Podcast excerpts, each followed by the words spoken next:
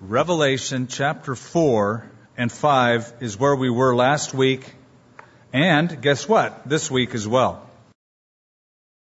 I learned how to worship in a mortuary. Now I need to explain that one. A church that I was involved with was looking for a place to have their Sunday service, and the local mortuary had a chapel, and uh, they let us use it. So we had a lot of fun setting up drums and amps and singing loudly. And we used to say that for such a dead place, it really came alive on Sundays. And uh, I came alive as well. I discovered that you can worship anywhere. You got to understand that.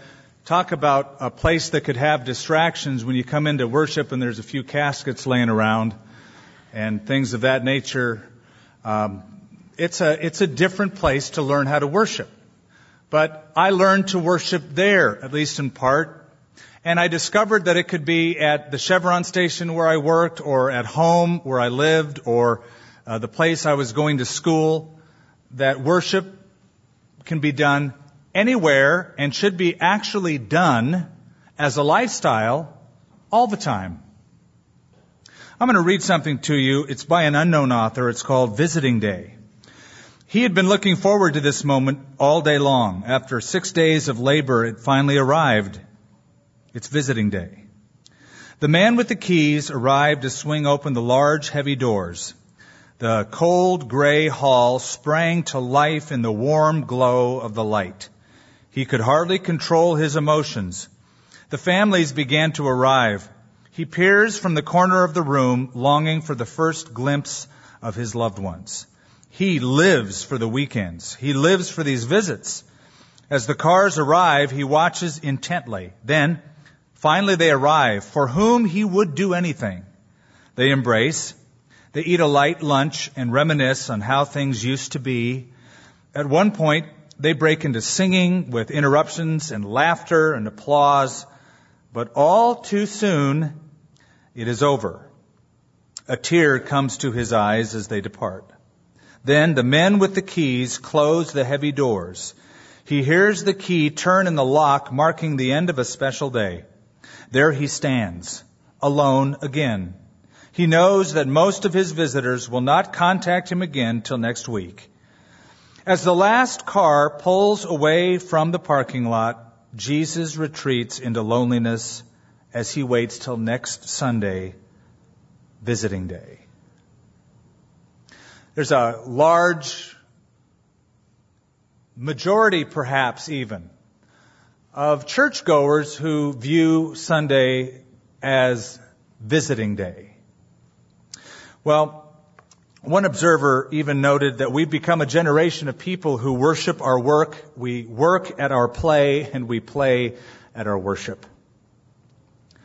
And so we have gone back in our study on the church, we've gone back to the early church. And it's been so refreshing because we discover that the early church, they devoted themselves constantly to things like the apostles' doctrine, breaking of bread, fellowship, and prayer. And then that last verse, praising God. That's their worship. Praising God and having favor with all of the people. And the Lord added daily to the church such as should be saved. Then we moved ahead, and this is where we are still today, not looking at the early church as much as the eternal church in heaven in Revelation 4 and 5. And we see what they're all about. We see that worship is their primary activity. It was A.W. Tozer who said, worship is the missing jewel of the evangelical church. It wasn't missing in Jerusalem, and it won't be missing in heaven I guess the question is, is it missing now?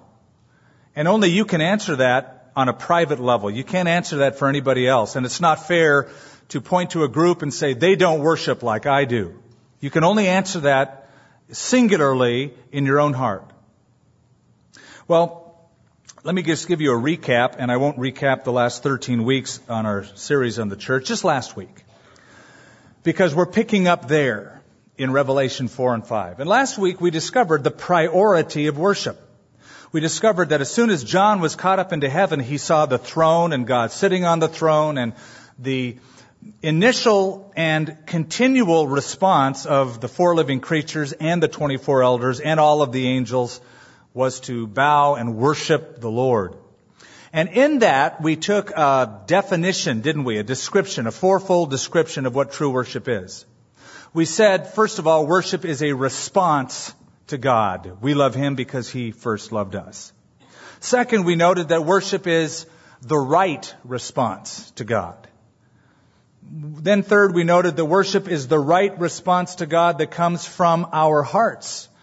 And then finally, we put it all together in saying true worship is the right response to God from our hearts, whereby we place God above everyone and everything else.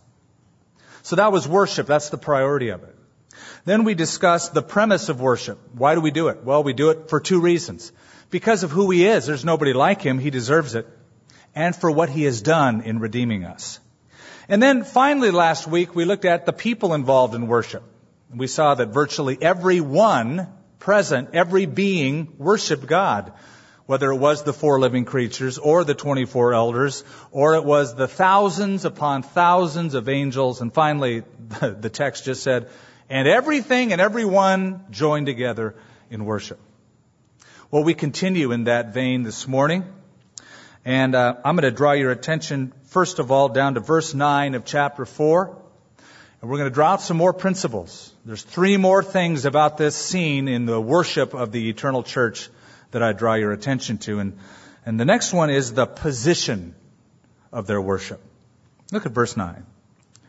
Whenever the living creatures give glory and honor and thanks to him who sits on the throne. Notice each of those are treated separately. Who lives forever and ever, the 24 elders fall down before him who sits on the throne and worship him who lives forever and ever and cast their crowns before the throne. Now look in chapter 5 at the eighth verse. When he had taken the scroll, that's the Lamb, Jesus, the four living creatures and the 24 elders fell down before the Lamb, each having a harp and a golden bowls full of incense, which are the prayers of the saints. Then verse 13, and every creature which is in heaven and on the earth and under the earth, and such as are in the sea, and all that are in them, I heard saying, Blessing and honor and glory and power be to him who sits on the throne and to the Lamb forever and ever. And the four living creatures said, Amen. That's where the Amen corner comes from, right there. And the 24 elders fell down and worshiped him who lives forever and ever. So we notice three times the worshipers in heaven fall down. They're awestruck. They're in such wonder and they're so thankful for what God has done and who He is that they demonstrate it. They bow down. And what they're doing is essentially treating God like you treat royalty. At least in ancient times, whenever there was royalty, it was natural, even on a human level, for the subject to bow and to kiss the hand. It was a sign of respect. If you were to do a word search of just the Old Testament, and you looked up, let's say you have a computer, and it's a lot faster if you do, you type in worship, I discovered it appears in my version 97 times in the Old Testament, and the most frequent word used to translate it is the Hebrew word shacha. Now that does not sound like a pretty word, it sounds pretty rough. Shacha. But it's a beautiful word. It means to fall prostrate or to bow down. It's the most common word. Oh, come, let us worship, Psalm 95 says, and bow down. Let us kneel before the Lord our Maker. Because the idea is that we are, we are treating God like the royal of all royals, the king of all kings. And so it's natural to bow in his presence.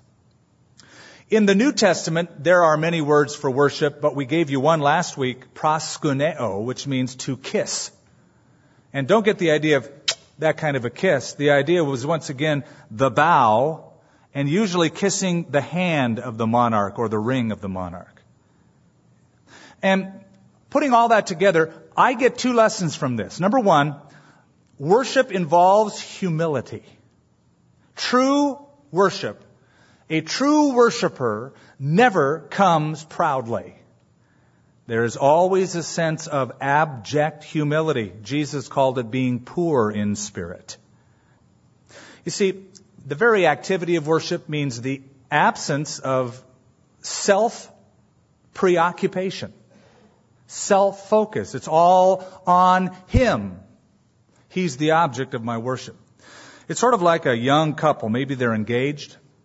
And once they get past the self-centeredness of fixing themselves up in the mirror for the date, when they're with each other, they're not really thinking about themselves as much as the, they're goo-goo-eyed. They're looking, he's looking at her. He's checking her out. She's checking him out. They're loving that warmth of each other's presence. That's the idea. So worship involves humility. And I, I submit to you one of the very reasons that some don't enter into worship is frankly, they're so used to living for themselves. They're so used to everything being about them that they just can't get out of that mode. Because the idea of worship is it's not about me at all. It revolves not around me but him.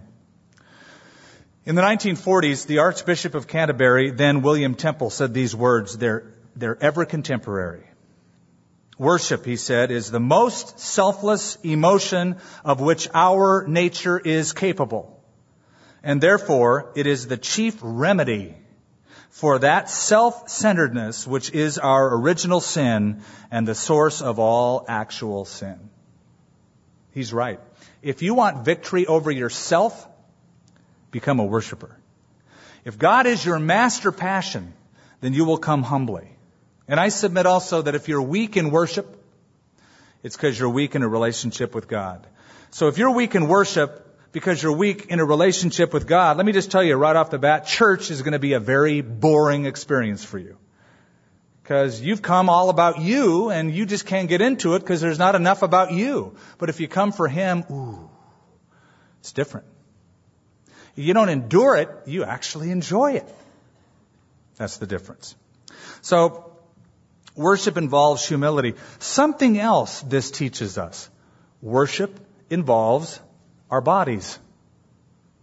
Now, I'll be the first to admit that at its core, worship is essentially an attitude of the heart. It's more about what goes on inside than outside. Now, having said that and admitted that, I'll also tell you that we're physical beings. And in any relationship that involves physical beings, love must be not passive, but active. It has to be demonstrated. I've been married for a number of years. Can you imagine how foolish it would be if I were to say, yeah, I, I've hugged my wife before when we got married.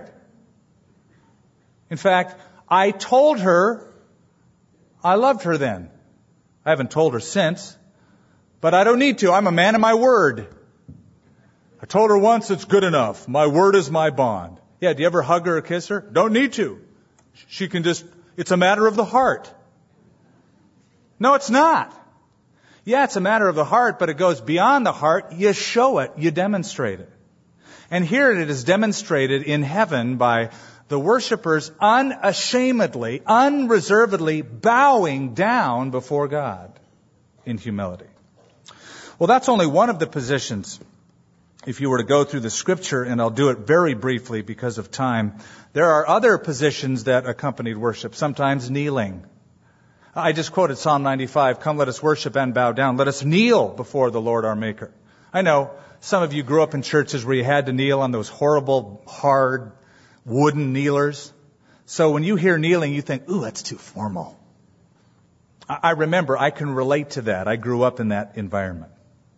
But kneeling is appropriate. Solomon dedicated the temple and he worshiped toward heaven while he was on his knees. Daniel faced Jerusalem three times a day and worshiped on his knees. In the book of Acts, four times they were on their knees in prayer and worship to God. So there's, there's an appropriate physical response in worship by kneeling. Here's a third, raising hands. We've probably seen that more than the first two that I mentioned. The raising of hands. Paul wrote to young Timothy, 1 Timothy chapter 2 verse 8, I desire that men pray everywhere, lifting up holy hands without wrath and doubting. I want to admit something to you. When I first watched Christians raise their hands in church, I thought they were weird. I really did. I, I was like that, that Pharisee. God, I thank you that I'm not like others. I don't need to draw attention to myself. I was all into that Pharisaical ideology. Then I discovered that the raising of one's hands toward God in worship is very significant. And let me give you three reasons why. Number one, it denotes I'm, I'm I want to receive something. I'm receiving from God. David in Psalm 141 says, I stretch out my hands toward God, or I spread out my hands toward God. The idea is, I want to receive. Do you come expecting to receive? When Nathan, my, now he's this big, when he was this big, my son, whether it was his birthday or Christmas, when I had a present that I wanted to give him, he always did this. That means, come on, Bring it on. I'm ready for it. I'm receiving. There's another reason the Bible says that we do that because we're giving to the Lord. In Psalm 141 verse 2, let my prayer be set before you, listen to this, like incense, and the lifting of my hands as the evening sacrifice. So just as the smoke of the animal would rise to God and the incense would rise to the nostrils of the Father, the worshippers' hands went up in the air as if to say, We're giving you now the sacrifice of our praise. Receiving and giving. There's a third reason I think it's significant. It denotes surrender. Jeremiah watched the city of Jerusalem burn to ashes. And from a safe distance, he wrote a little book called Lamentations. And he said this, We raise our hands to you, for we have rebelled against you. Interesting, isn't it? We raise our hands because we've rebelled against you. What does that mean? It means I surrender. It's almost a universal sign of surrender, isn't it? Come out with your hands up. When your hands are up, you can't do anything else. You're unguarded. You're out in the open. So I think it's safe to say when the Bible talks about the lifting of hands in worship, it has one of those three items in mind giving, receiving, or surrendering. There are other forms of physical worship. You're familiar with this one, clapping. Psalm 47, clap your hands, all you people, shout unto God with the voice of triumph. It is wonderful to see an authentic, enthusiastic group of Christians. Clapping. There's another one, standing. We did a lot of that this morning in worship. Holland had a stand almost the entire time. It's appropriate. Psalm 134. Behold, bless the Lord, all you servants of the Lord who stand in the house of the Lord. Now, just as bowing is appropriate, the idea of standing when somebody who is a dignitary enters the room is also appropriate. We, um, I was at a prayer breakfast in Washington D.C. a few weeks ago. We were all sitting around eating until the president walked in the room. We all stood to our feet. That was appropriate. When a judge enters the courtroom, all rise. Now, I'm putting all of that together to say this. In many churches, there are few opportunities for any physical demonstration of worship save one, and that is sitting down. You're allowed to sit down here and to worship. You're not allowed to stand. You're not allowed to raise your hands. You're not allowed to kneel. That's too formal. You stand and you raise your hand. That's too crazy. You can only sit. And I just want to say, I don't think that's biblical.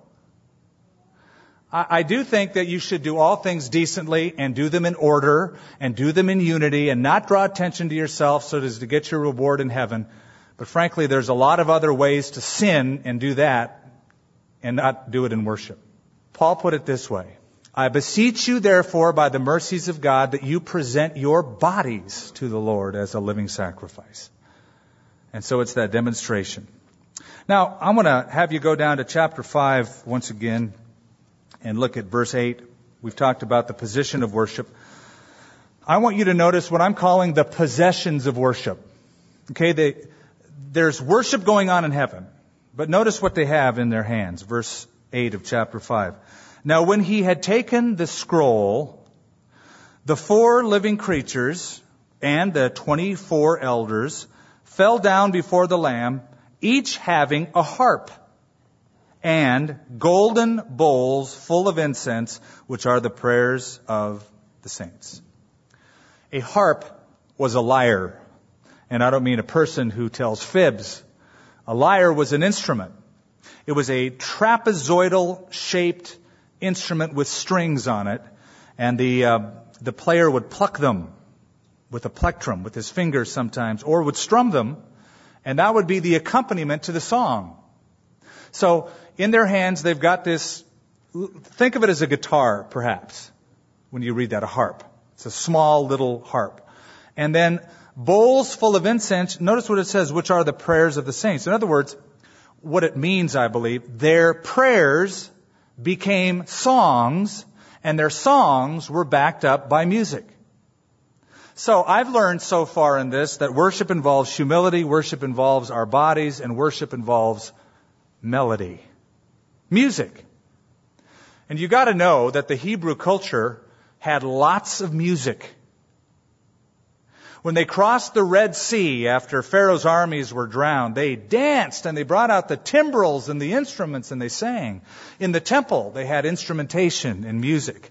At the feasts of Israel, and believe it or not, during wartime sometimes. In fact, one king, Jehoshaphat, had the musicians lead the way into battle. Maybe he just didn't like the worship group and wanted to get them killed first. I don't think so. I think the idea was that we're going to conquer this by worship and praise. As the worship developed in Israel, David was big on this. He brought the Ark of the Covenant back to its rightful place, 1 Chronicles 15. I'm going to read a portion to you. Quote, David spoke to the leaders of the Levites to appoint their brethren to be the singers, accompanied by instruments of music, stringed instruments, harps, and cymbals, and by raising their voice with resounding joy. Now, after 10 chapters, after a period of time, David organizes the, the national worship for Israel. Now this is 1 Chronicles 25. Listen to this. David and the captains of the army separated for the service some who should prophesy with harps, with stringed instruments and cymbals, and the number of the skilled men performing their service was 288. That's a big worship team. Those were the paid professionals, the instrumenteers of the nation who led in worship. 288 of them. Music has always had a profound influence on every culture. From folk songs to the national anthem to advertising. You want to sell something, you hire somebody to catch a, to get a catchy little tune and you play it over and over again and people remember it and they'll sing it. I still sing crazy songs from the 70s and 80s that are advertisements. I can't get them out of my mind. Isn't that a song? Oh, I can't get you out of my mind. See, it's all there. It's trapped. Songs exert a powerful influence. Now, here's a question I thought of as I was going through these studies. And I don't know that I can answer it, but I'm going to try, at least in part. What did the music of the early church sound like? Don't you wish you had a CD? You know, the first choir or the first worship band in Jerusalem, what did it sound like?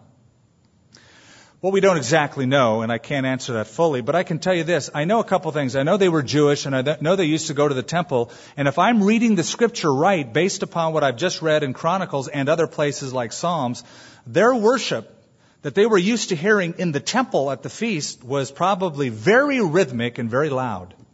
In, uh, in Psalm 150, it's the last psalm. I know they sang hymns, by the way. It does say four times or three times in the book of Acts they sang hymns.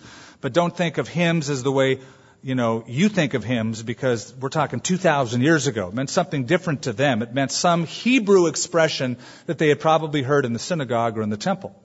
But Psalm 150, it says, praise him with the sound of the trumpet. Those are usually loud. Um, praise him with the lute and the harp. Those would be stringed instruments. Praise him with the timbrel. Those are the, um, the what do we call them? The uh, tambourines. Thank you very much. And the dance. Praise him with flutes. Praise him with loud cymbals. And praise him with clashing cymbals. It sounds lively. It sounds rhythmic. It sounds like it's a lot of fun. There has always been a controversy about Christian music. What's appropriate for Christian music? This is a church. We don't allow that music in here. I've heard that since I was saved. And I figure since I still hear it, that we'll probably hear it till Jesus comes back. What music is appropriate? I've heard things like, you can't have that in this church because that kind of music is of the devil. The devil's in the beat. And I've discovered what people mean by that. Basically, they mean, God likes the music I like. If I like it, it must be what God likes. If I don't like it, it must be of the devil. It's very, very subjective. Is Christian music, whether it's Christian rock music or drums or organs or whatever, is any of that of God or of the devil? Answer, no. It just is. And it depends on who's using it. If God's using it, it's powerful. If the devil's using it, it's also very powerful, but for the wrong reasons.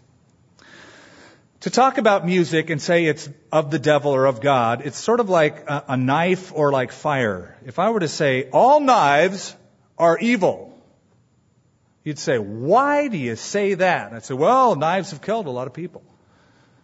I would then probably hear you counter with something like, yeah, but they've set a lot of people free who were bound with ropes. The knife could come in and slice the rope and set a captive free.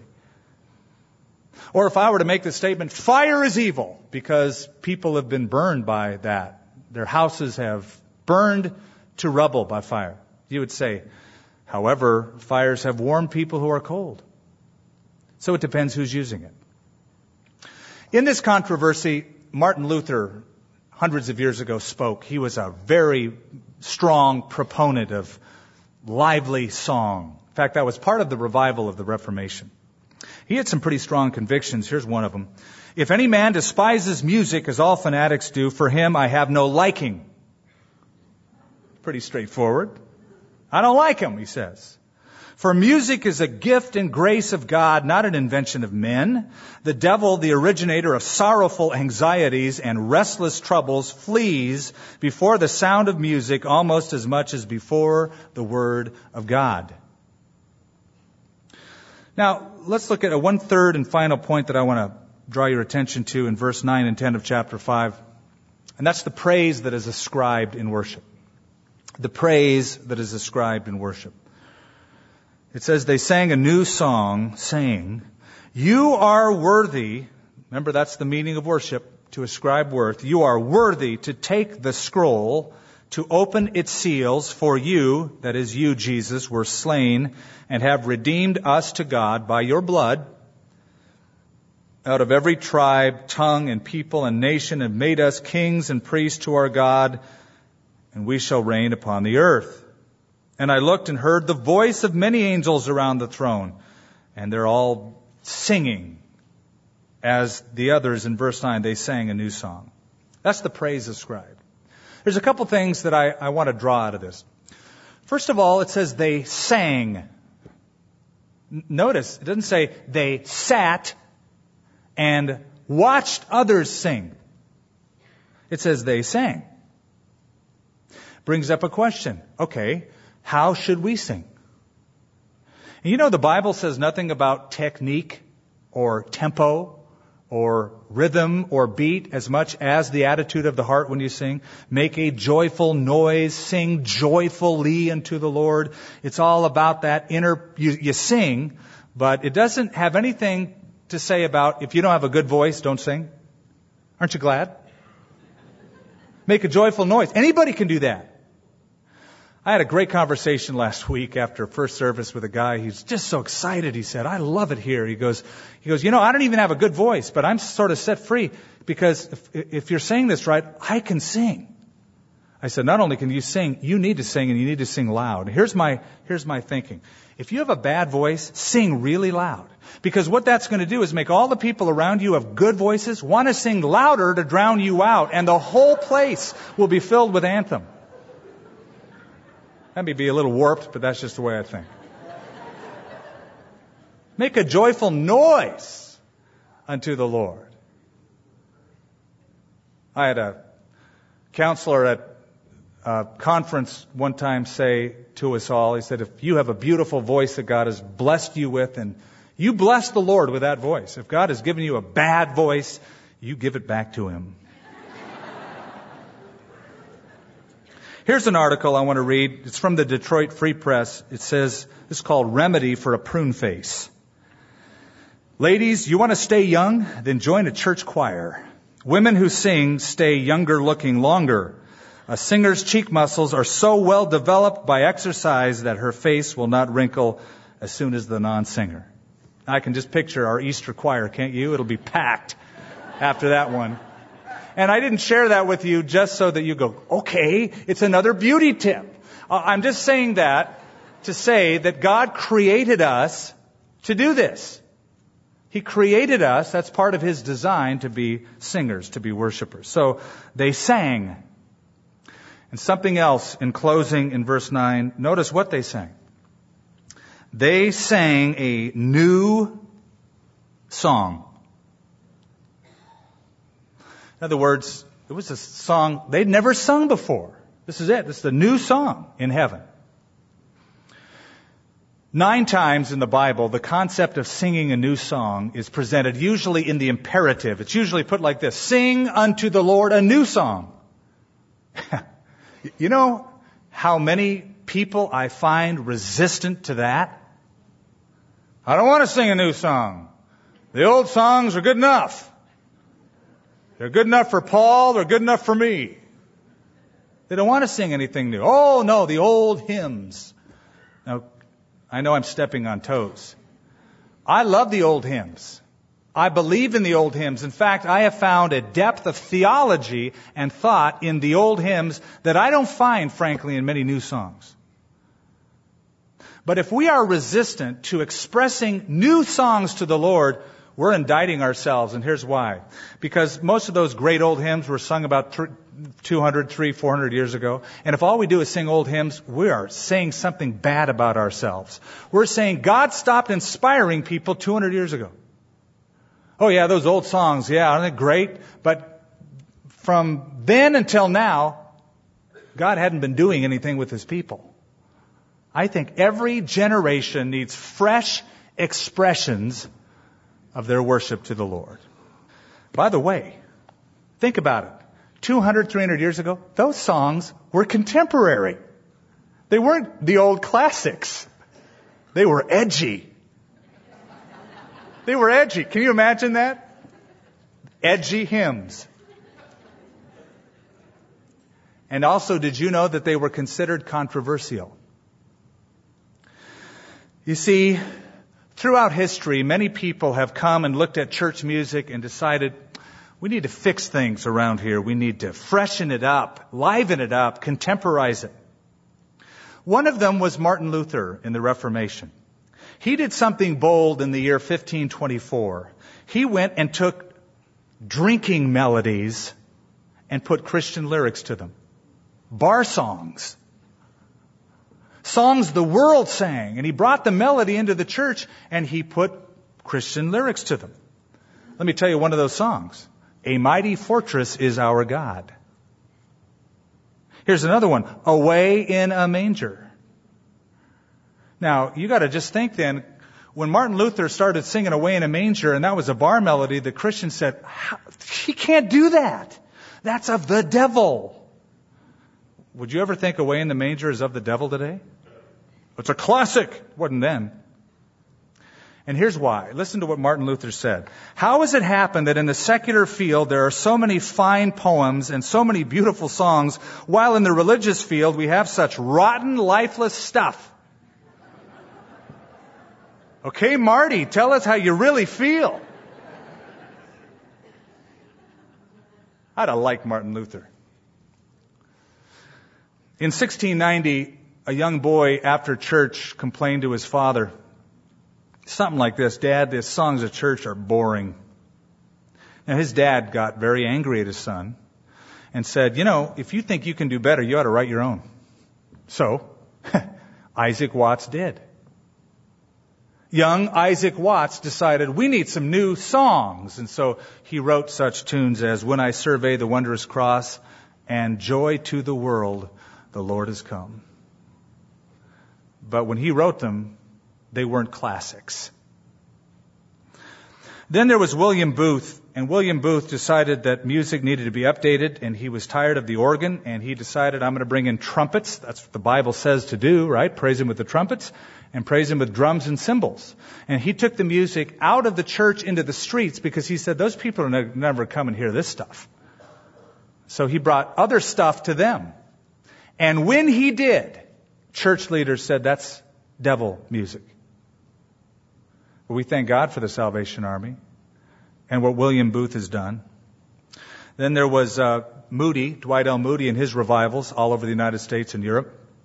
And Dwight L. Moody was the preacher, but he had a worship leader. His Holland Davis was uh, a guy named Ira Sankey. And Ira Sankey took the contemporary songs like Luther, the waltzes, th- th- those were the edgy dances back then, the waltzes, and put them into the church and put lyrics to them, Christian lyrics to them. Imagine if we were to take an Eminem song and put worship words to it. That'd be what it would be like. It'd be fun to watch people's reaction. Well, he took that over to Europe, and in fact, he was in Glasgow in the year 1874, and when he um, sang before Moody and after Moody's Crusades, the Scottish church heard it and said, that's steam kettle music. Steam kettle music, they called it, in critique because it just was loud, noisy stuff. Up to that point, the Scottish church had only put to music the Psalms of David. And were very critical about any new form. So you see, this stuff has gone on for a long time. Here's my point in saying all of this in the last 13 weeks and the last two, last week and this week.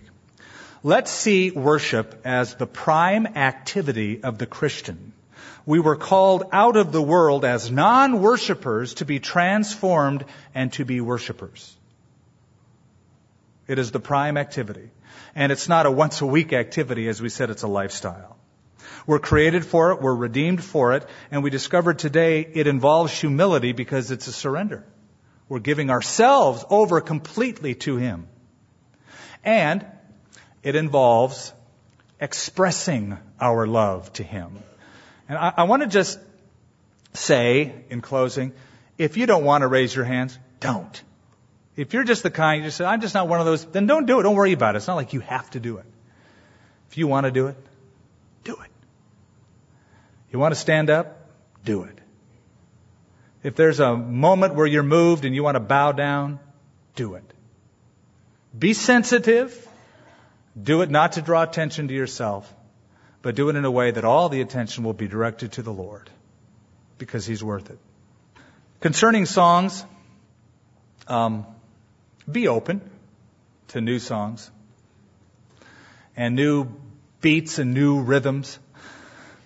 Be open to new songs, but love the old songs. And sing all songs. I'm not going to sing that song. I don't like it. But you love Him. A word to you musicians out there. Would you write us some new hymns? Would you write us some fresh expressions? Say, yeah, but my style's a little bit different. Good, bring it on. Oh, you may not be used to it. Great, bring it on. Let's try it out. Let's see what the Lord will do with it. Just recently, we were given the name to use Calvary Chapel Music.